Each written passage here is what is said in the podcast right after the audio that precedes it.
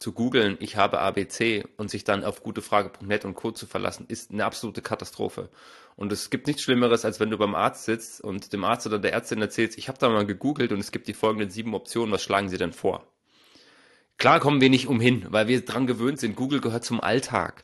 Nur in meinen Augen gehört das Vertrauen in die Menschen gesetzt, die sich damit auskennen. Dass das zukünftig mal unterstützt werden kann, fein. Aber hört auf, eure Krankheiten zu googeln und dann rumzulaufen und jedem zu erzählen, was ihr alles Schlimmes habt. Und weil es bei einer Person schiefläuft, das kann immer passieren, heißt das nicht, dass das für die Allgemeinheit gilt. Es ist gut mitzudenken und das vielleicht nochmal zu hinterfragen. Aber wenn ich ein gebrochenes Bein habe, habe ich ein gebrochenes Bein und dann zum Arzt.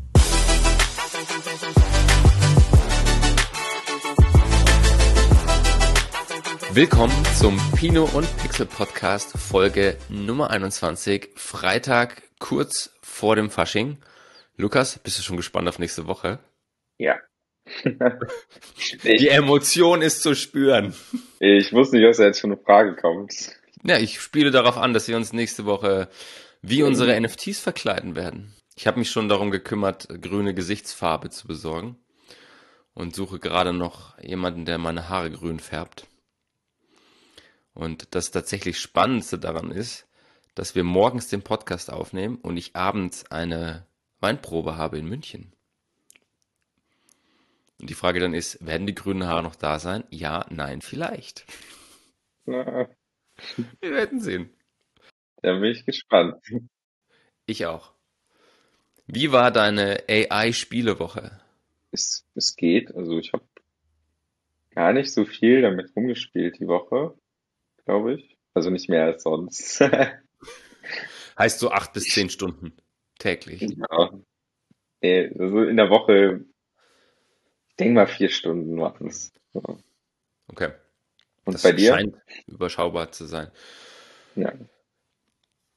Ich könnte jetzt gar nicht sagen, wie viel ich damit gearbeitet habe die Woche. Ich habe viel ausgetestet, was das Zeug kann und wo es hingeht und ein paar Tools noch und auch weg von ChatGPT jetzt beispielsweise, über das wir ja viel geredet haben, was es noch für Tools gibt und also Bilder, Texte, Audio und es ist krass, was da gerade alles aus dem Boden sprießt, inklusive Microsoft und Google und Adobe und wie sie alle heißen, die jetzt groß rausgefeuert haben die letzten Tage. Da wird Mhm. 2023 viel passieren. Haben wir das in den Predictions gehabt, dass das das AI-Jahr wird? Ich weiß es nicht. Ich glaube, das ist äh, einen später passiert. Eine Woche später oder? Ja, nicht eine Woche. Aber es ist auf jeden Fall später passiert. Wir Oder? könnten Post-Predictions machen. Ja, es sind immer ja, mit 100% Genauigkeit, ja. Ja, am 30.12. Ich hab's euch ja gesagt gestern. Dann liegen wir auch mal richtig. Ja, wir haben, bevor wir uns der ChatGPT-Welt, der Weinbranche und Co. widmen, den Winey Art Club letzte Woche komplett vergessen. Ja, wir haben so viel über die Weinbranche gesprochen, dass wir direkt wuff, dort drin versumpft sind und nicht über den Winey Art Club gesprochen haben. Letzte Woche war eh noch Schaffenswoche, die diesige Woche, die diesige Woche, diese Woche war tatsächlich viel spannender, weil das äh, neu gemachte Kommunikationskonzept angelaufen ist und wir versucht haben, für den, für die Community so ein bisschen eine Struktur reinzubringen, dass ein gewisser Wiedererkennungswert da ist und entsprechend auch die, die Inhalte, sag ich mal, in einer gewissen Regelmäßigkeit kommen, dass ich mich dran gewöhne, dass ich mir ausruhen kann, was nehme ich mir jetzt mit und was brauche ich vielleicht nicht. Und Mittwoch, Samstag ist ja gesetzt fix unser Podcast. Bin ich immer noch sehr stolz drauf, dass wir das jede Woche so brav und gut hinkriegen. Und haben das Ganze so ein bisschen erweitert um ein paar Kennzahlen aus der Weinwelt, um ein paar Fun Facts, um Blog-Einträge. Und ähm, jetzt wird es ab nächste Woche immer so eine AMA-Runde gehen. Also so nach dem Motto, frag den Winey Art Club doch alle Fragen, die du fragen willst. Und wenn es kurze Fragen sind, knallen wir sie auf Instagram und Twitter raus. Und wenn es längere Fragen sind, dann nehmen wir sie in den Podcast mit. Und du bist ja einer der intensivst fragendsten Personen, die ich kenne, was Wein angeht. Sehr, sehr neugierig. Finde ich immer sehr cool. Und äh, du darfst natürlich auch regelmäßig Fragen stellen. Auch hier im Podcast, wenn du möchtest. Dann können wir es direkt mit der Welt teilen. Und wenn ich es nicht beantworten kann, dann machen wir kurz Pause und machen danach weiter. Okay. Es sei denn, du willst Ja. mich nicht mehr fragen, weil du nur noch mit ChatGPT sprichst. Du musst jetzt Nein sagen, Alex. Das ist total spannend. die, äh, ich habe die Woche ein paar lustige Fragen an ChatGPT gestellt, um mal zu gucken, was dahinter steckt und wie generativ dieses Ding arbeitet. Das erste war, ich habe es irgendwie komisch gefunden, dass er mich immer sieht und habe gesagt, er soll mich duzen oder sie, je nachdem, die AI. Und dann kam zurück, ich bin eine computergenerierte AI, ich darf äh, oder ich, ich habe keine menschlichen Emotionen und baue keine Freundschaften und Verbindungen auf. Oh. Und dann habe ich gesagt, ich will nicht mit dir befreundet sein, äh, ich würde nur ganz gern einfach etwas äh, informeller kommunizieren. Und dann hieß es, ja, dann stell doch auf du um. Dann sage ich, stell bitte auf du um. Wie kann ich dir helfen? Da habe ich eine Frage wow. gestellt. Wenn sie, bla bla bla bla bla. also er hat die eine Frage beantwortet und hat dann gleich wieder den Schwenk gemacht. Vielleicht ist er verbeamtet bei OpenAI. Ich habe einen ziemlich krassen Film gesehen. Was vor drei, vier Tagen oder so. Ähm, ich weiß nicht mehr, wie der hieß, aber da war ein Typ mit ähm, einem OS zusammen und ein OS, also es war irgendwie ein Betriebssystem für ein Handy, aber auch mit AI und so und die Leute da haben teilweise Beziehungen mit einer AI geführt oder mit diesem OS dann halt. Und ähm, das war ganz schön weird, sich das anzuschauen, weil jetzt Chat-GPT natürlich rausgekommen ist. Und irgendwie ist es gar nicht so weit davon entfernt. Das gab es schon mal, das hieß Second Life. 2006, glaube ich. Der Film hieß Her bei, also H-E-R, sie. Second Life, ist das nicht so ein Computerspiel gewesen? Das war eine Art äh, digitaler Zwilling der, der analogen Welt, wo du dir dann Avatar bauen konntest und dann in dieser digitalen Welt gelebt und dich mit anderen Menschen getroffen hast. Und tatsächlich ist das dann eher so eine halbe Pornografie-Plattform geworden. Für den damaligen Stand, ich meine, das ist jetzt, ich, wenn ich 2006, glaube ich, richtig im Kopf habe, das ist ja 17 Jahre her, war das schon sehr beeindruckend. Und da hat das ja so ein bisschen mit dieser Denke angefangen, dass sowas vielleicht, äh, im Endeffekt ist das die Basis von der Metaverse. Ja, das ist ja nichts anderes, nur dass du vielleicht Blockchain-Technologie noch im Hintergrund hast, um bestimmte Dinge zusätzlich zu der Virtual Reality laufen zu lassen. Nur, ich meine, VR ist jetzt nichts, was irgendwie gestern mit der 87. Layer One Blockchain erfunden worden ist. Wir könnten eine neue Session einführen im Podcast und zwar immer zu Beginn die lustigsten Erlebnisse mit AI-Tools in der aktuellen Woche. Äh, ja, da kommt tatsächlich einiges zusammen, ja. Es ist echt, weißt du, was das Lustigste ist diese Woche, was mir passiert ist? Also hätte ich, ich hätte mich da niemals gesehen, aber ich habe mich für eine Warteliste für das neue Microsoft Bing eingetragen. Bing. Wie krass ist das?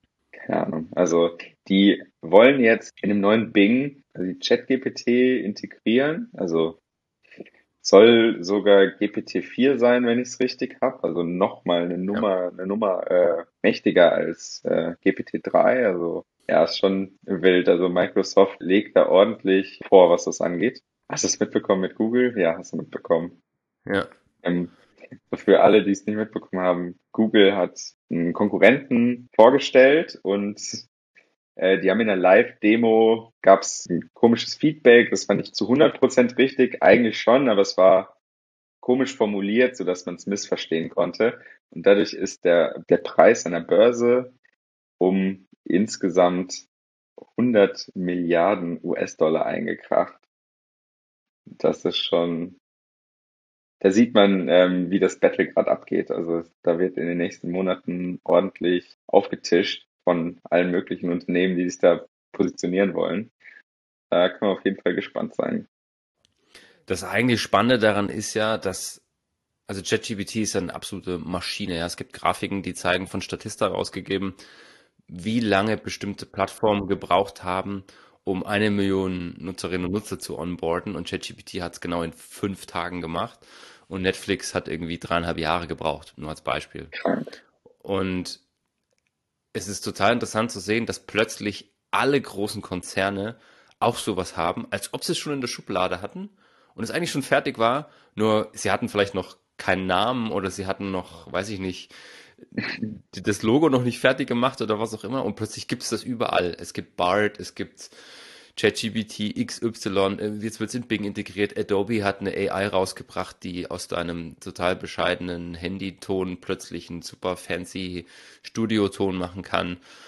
Also völlig irr, was da gerade los ist. Und es ist auf jeden Fall lohnenswert, das Ganze weiter zu beobachten und wenn die Zeit da ist, natürlich damit auch zu spielen und das mhm. entsprechend zu nutzen. Ich hatte zwei Highlights die Woche. Das eine ist, ich habe in einem Rahmen von einem äh, Nachhaltigkeitsprojekt, habe ich ChatGPT gefragt, ob er mir auf jedem Kontinent das, die gefährdetste Tierart ausspucken kann. Und dann kam bei Südamerika die Koalas.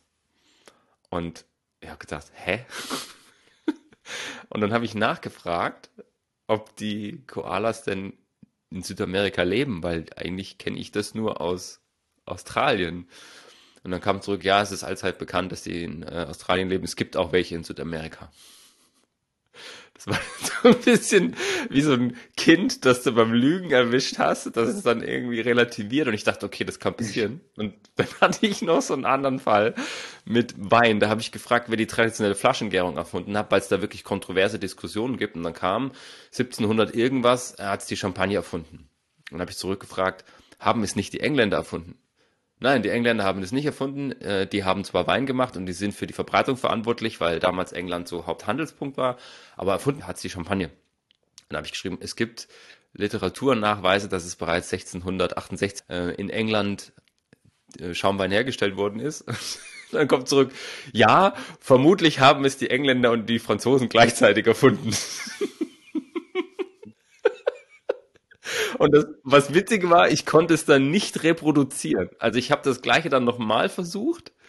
Und dann hat er gesagt, ich habe es ich hab's dann mitgecheckt, dann hat er gesagt, es ist nicht klar, wer die traditionelle Flaschengärung erfunden hat. Es gibt schon Zeiten aus, von den Römern und dann gibt's was in England und es gibt was in Frankreich und auch in Spanien und deswegen kann man es nicht genau sagen. Ähm, aber du hast den Chatverlauf, oder? Weißt noch, was du da genau, was du da genau eingetippt hast? Dann könntest du das ja da nochmal versuchen. Also wo holt denn die Daten dann her? Keine Ahnung.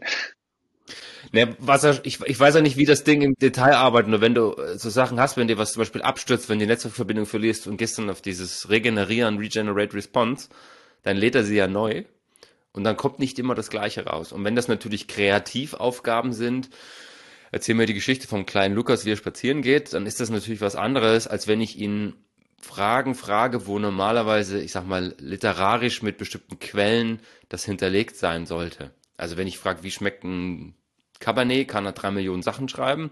Aber wenn ich ihn frage, wer war der erste Mensch auf dem Mond, dann sollte im Normalfall, wobei das ist auch wieder so eine kontroverse Diskussion, wer war theoretisch laut historisch dokumentierter Daten der erste Mensch auf dem Mond? ja, oder vielleicht der erste Mensch im Weltall, Juri Gagarin solche Sachen. Das sollte dann normalerweise fix sein. Aber gut, äh, ich fände es auf jeden Fall eine coole Idee zu sagen, hey, wir machen jede Woche unsere lustigsten Geschichten. Wir haben schon, ähm, also, ja? Ja, wir haben schon. Ja, ich wollte den Übergang machen zu, zu den, zu den Copyright-Geschichten bei AI-Tools. Wir sind ja jetzt keine redaktionelle Sendung des öffentlich-rechtlichen Fernsehens, wo die Übergänge immer super geskriptet sein müssen. Also natürlich ist es lustig, irgendwie so Dinge zu haben, dass es nicht so abgehackt ist, aber die Idee ist ja, dass wir die aktuellen Themen präsentieren und das muss jetzt nicht immer so super fließend sein, das sollte so einen gewissen Zusammenhang haben, aber muss jetzt nicht. Ähm, ich hätte auch einen harten Cut reingemacht, also ich habe mir da jetzt nichts äh, Fancyes äh, zurechtgelegt. ich hätte okay. äh, ja, also ich habe gedacht, du hast da was Besseres, deswegen habe ich das äh, gecuttet. Uns ist wichtig, dass jeder Mensch, der mit diesen AI-Tools arbeitet, versteht, A, wie mächtig die Dinger sind und B, natürlich auch wie herausfordernd. Und dass jeder auch kapiert, was er da für eine, A, für eine Macht hat damit und natürlich auch in eine gewisse Bequemlichkeit kommen kann. Das heißt, zum Recherchieren, zum Nachschlagen, zum, ich sag mal, Beweisen von bestimmten Dingen ist es eine super Geschichte, gerade sowas wie ChatGPT zu nutzen, um sich Wissen anzueignen, dass man vielleicht das ein oder andere mal noch nachlesen sollte macht sicherlich Sinn. Ich finde es immer ganz gut, sich die Quellen mit ausgeben zu lassen.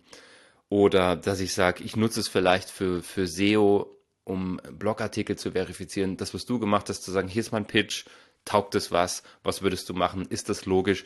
So, da finde ich das sehr, sehr cool angewendet. für so Sachen wie, schreib mal ein Schulreferat über ein Thema, von dem du keine Ahnung hast. A, ist es natürlich aus Plagiatsicht eine gewisse Herausforderung. B, was hast du dann wirklich gearbeitet? Ja, und C, wenn das Themen sind, in denen du dich nicht auskennst, ist es schon in meinen Augen schwierig zu wissen, ob das zu 100% stimmt, weil was wir alle nicht vergessen dürfen, diese ganzen AI-Tools sind ja der Konsens des gesamten Wissens, das da ist. Und es gibt mit Sicherheit Bereiche, in denen der Konsens aus Dingen zusammengebaut wird, die zu 70 Prozent sehr subjektiv ist, richtig oder falsch ist ja relativ, aber sehr subjektiv sind und zu 30 Prozent vielleicht dann eher in die objektive Richtung geht. Und wir hatten das Thema mit mhm. dieser Verkostungsnotiz, die du da letztens generieren hast lassen, die hat es schon sehr, sehr gut getroffen. Und trotzdem ist sie natürlich von einer subjektiven Wahrnehmung, wo wir sie dann in der Verkostung haben, etwas weiter entfernt vielleicht. Und noch krasser wird's dann, wenn du generischere Fragen stellst, was ist der beste Wein? Ja, dann sagt er dir, ja, das kann man nicht so sagen, aber es ist bekannt, dass Chardonnay sehr, sehr gut sein soll, so ungefähr. Und wenn ich mir dann ein Video schnappe und Chardonnay soll sehr, sehr gut sein und ich kann dann auch nicht drauf antworten. Eigentlich ist ja diese, diese Folgeinteraktion dann das Spannende, gerade wenn ich sage, ich nutze das für meinen Markenaufbau, für meine Markenkommunikation. Deswegen ist es wichtig in meinen Augen, das dann vielleicht nochmal zu validieren oder sich selber so ein bisschen mit um die Recherche zu kümmern. Das stimmt natürlich die Tools, die jetzt auf dem Weg sind, die wollen das nochmal ein bisschen unterstützen. Also wenn du die ChatGPT Plus Version kaufst, die ist gerade in den USA erhältlich, äh, ich glaube 19 Dollar oder so kostet es im Monat, da ist ChatGPT dazu in der Lage, Rückfragen zu stellen, was das Ergebnis nochmal ähm, präzisieren kann, weil ne, wenn Infos fehlen oder irgendwas nicht ganz klar ist, ähm, dann bekommst du nochmal eine Rückantwort oder eine Rückfrage und bekommst dann eine präzisere Antwort. Und das Gerät von Google, der kann sogar live auf das Internet zugreifen. Im Grunde genommen hast du schon recht. Also das äh, ist noch eine Baustelle, die da gerade im Weg steht, um das also, so hundertprozentig zu nutzen. Wir sind ja beide sehr, sehr technologieaffin und finden solche Sachen auch unglaublich cool. Und ich glaube, deswegen haben wir auch den Vorteil, dass wir so ein bisschen sensibel sind im Umgang mit solchen Dingen. Und das ist eine Herausforderung, die in meinen Augen sehr, sehr stark auf die Menschheit zukommt. Wir schieben das ja gerne mal auf unsere Kinder und Jugendlichen runter, nach dem Motto, die müssen da aufpassen und so und die sind alle viel schneller als wir. Und das gilt in meinen Augen für alle Altersklassen, dass wir verstehen, was da dahinter steckt. Und ein ganz banales Beispiel ist, wenn ich heute irgendein Symptom habe, weil ich mich nicht gut fühle, dann bin ich früher, wenn es schlimmer geworden ist, zum Arzt gegangen und habe diesem Menschen vertraut. Und heute google ich das.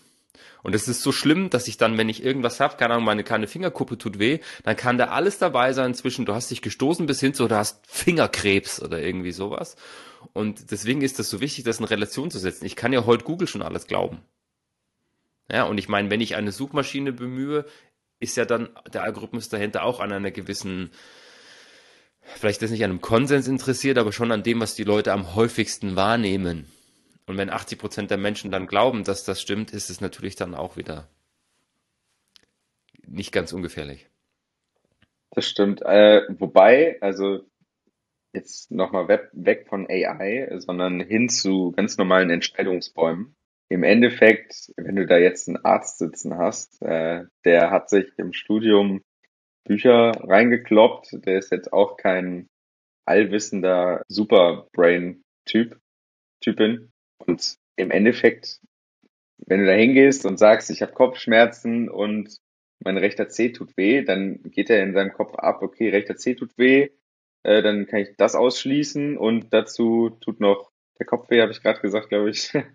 Und dann bleiben da nur noch gewisse Dinge über und die häufigste Krankheit, die diese Symptome hat, sind, du hast heute noch nichts getrunken oder so. Ne? Dann kommst du so zum Ergebnis und das kann eine Maschine genauso gut machen wie ein Arzt. Also ich war auch schon bei Ärzten. Es kommt drauf an. Also ein Arzt muss nicht unbedingt mehr Ahnung haben als irgendeine Maschine. Also spannend wird's, wenn Maschinen aus Erfahrungen lernen können und mehrere Sinne abbilden können. Wenn ich heute in ChatGPT oder in Google was eingebe, dann hat er nur das, was ich textuell in der Lage bin zu formulieren. Genau. Wenn ich bei einem Arzt sitze, hat er ja im ersten Step genau das Gleiche. Nur der Arzt kann dann sagen, er guckt mich an, er hält mir irgendwas ins Ohr, er schaut in meinen Rachen, er tastet was ab, er stellt mir Rückfragen, sowas wie, haben Sie gestern Abend vielleicht zu viel Alkohol getrunken? Haben Sie deswegen vielleicht Kopfschmerzen und haben sich dann beim Nachhausegehen den Fuß gestoßen? Genau. Ja? Und Google sagt dann, oh nee, ähm, das könnte der wandernde Hirnfußtumor sein. Weil es mal zwei Genau, Menschen bei da, Gute Frage nett eingetippt haben. ja, da ist das Geile, ne, wenn du eine KI hast oder irgendein Programm hast, gehen wir weg von KI, ein Tool, das es Rückfragen stellen kann. Beispielsweise, kennst du den Akinator von vor 100 Jahren? So ein Genie war das, glaube ich. Der, der, du kannst, du konntest den irgendwelche, du konntest dir irgendeine Person ausdenken und der hat dir dann fünf, sechs, sieben Fragen gestellt und irgendwann bist du bei dieser Person ausgekommen. Was dahinter steckt, ist ein ganz normaler Entscheidungsbaum. Und du hast ja bei einem Entscheidungsbaum immer diese Abzweigungen und die kannst du ja auch gezielt abfragen. Also theoretisch, ja, sehe ich da jetzt nicht so das Problem. So Sachen wie, okay, ich gucke dir jetzt mal ins Ohr oder ich äh, horch mal deine Brust ab. Da hast natürlich recht, das äh, geht noch nicht, aber ja, der Rest, für den Rest ist halt eine super richtungsweisende Geschichte, finde ich. Definitiv. Also für die Zukunft geil. Mein Appell an euch Leute, wenn es euch nicht gut geht, geht zum Arzt. berichte jetzt mal aus meiner Erfahrung. Ich hatte mal eine Mandelentzündung und die war richtig, richtig schlimm. Also es ging auch über mehrere Wochen und die ging irgendwie nicht weg. Dann bin ich zu einem Arzt gegangen und der hat gesagt, ah, du hast da hinten Essensreste auf den Mandeln. Und dann sind wir zu einem anderen Arzt gegangen. Der hat gesagt, jo, das sind, die sind komplett zerklüftet, die Mandeln. Ähm, wir machen jetzt direkt einen Termin im Krankenhaus. Und ne, das, da denke ich mir immer, Lukas, recherchier selber nochmal. Und wenn du dem Arzt nicht hundertprozentig vertraust, dann gehst du zu einem anderen Arzt. Ähm, aber es hilft schon, wenn man immer selbst mitdenkt. Also sich da jetzt auf einen Arzt zu verlassen, da kann so ein Tool schon helfen. Ich bin gerade sehr im Zwiespalt. Es gibt, wenn du ein Tool hast, das darauf ausgelegt ist, Hm? solche Dinge mit Entscheidungsbäumen zu unterstützen, bin ich bei dir. Wenn es eine App gibt von, weiß ich nicht, dem Verband der deutschen Gesundheitskrankenkassen, was auch immer, und die bieten sowas an mit einem sinnvoll validierten Baum dahinter, dann ist das fein. Ins Internet zu gehen, zu googeln, ich habe ABC und sich dann auf gutefrage.net und Co. zu verlassen, ist eine absolute Katastrophe. Und es gibt nichts Schlimmeres, als wenn du beim Arzt sitzt und dem Arzt oder der Ärztin erzählst, ich habe da mal gegoogelt und es gibt die folgenden sieben Optionen, was schlagen Sie denn vor? Klar kommen wir nicht umhin, weil wir dran gewöhnt sind. Google gehört zum Alltag. Nur in meinen Augen gehört das Vertrauen in die Menschen gesetzt, die sich damit auskennen. Dass das zukünftig mal unterstützt werden kann, fein. Aber hört auf, eure Krankheiten zu googeln und dann rumzulaufen und jedem zu erzählen, was ihr alles Schlimmes habt. Und weil es bei einer Person schiefläuft, das kann immer passieren, heißt das nicht, dass das für die Allgemeinheit gilt. Es ist gut mitzudenken und das vielleicht nochmal zu hinterfragen. Aber wenn ich ein gebrochenes Bein habe, dann habe ich ein gebrochenes Bein und dann gehe ich zum Arzt.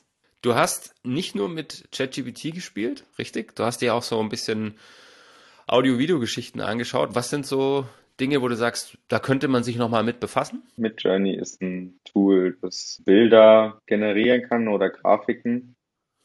In Discord passiert es, oder? Das passiert aktuell in, in einem Discord-Channel. Das, äh, das ist ein Discord-Bot, ja. Du gibst einen Prompt ein und sagst, okay, ich möchte ein Bild haben von Eine Abfrage. einem Hund auf einer Abfrage.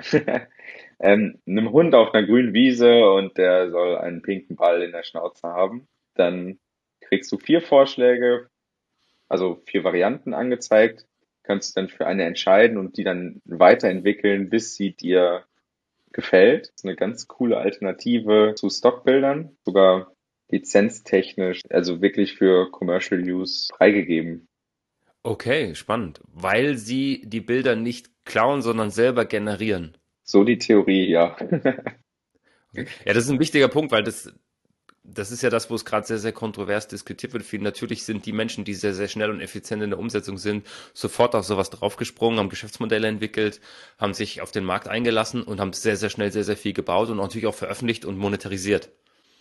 Und wir haben mal über den Herrn gesprochen, wir verlinken es mal in den Show Notes, der hat einen, ein Kinderbuch äh, über ein Kind und einen Roboter gemacht im November mit AI, mit, ähm, ja, ich glaube sogar mit, mit Midjourney und ChatGPT und hat es verkauft und das ist relativ schnell auf den Bestsellerlisten von Amazon gelandet und hat natürlich auch die Story geteilt und jetzt ist gerade die, die US-Regierung, die sich um diese ganzen Copyright-Plagiatskisten kümmert an ihm dran und versucht ihm dann zu beweisen oder zu widerlegen, ob er es darf oder nicht darf. Und das kann natürlich schon krass sein, wenn deine Marke darauf dann aufgebaut ist. Bei so einem Buch sagst du ja, okay, scheiße, hm, zahle ich jetzt Strafe, nimm das Buch vom Markt, fein, aber was ist denn, wenn deine ganze Marke darauf aufgebaut ist?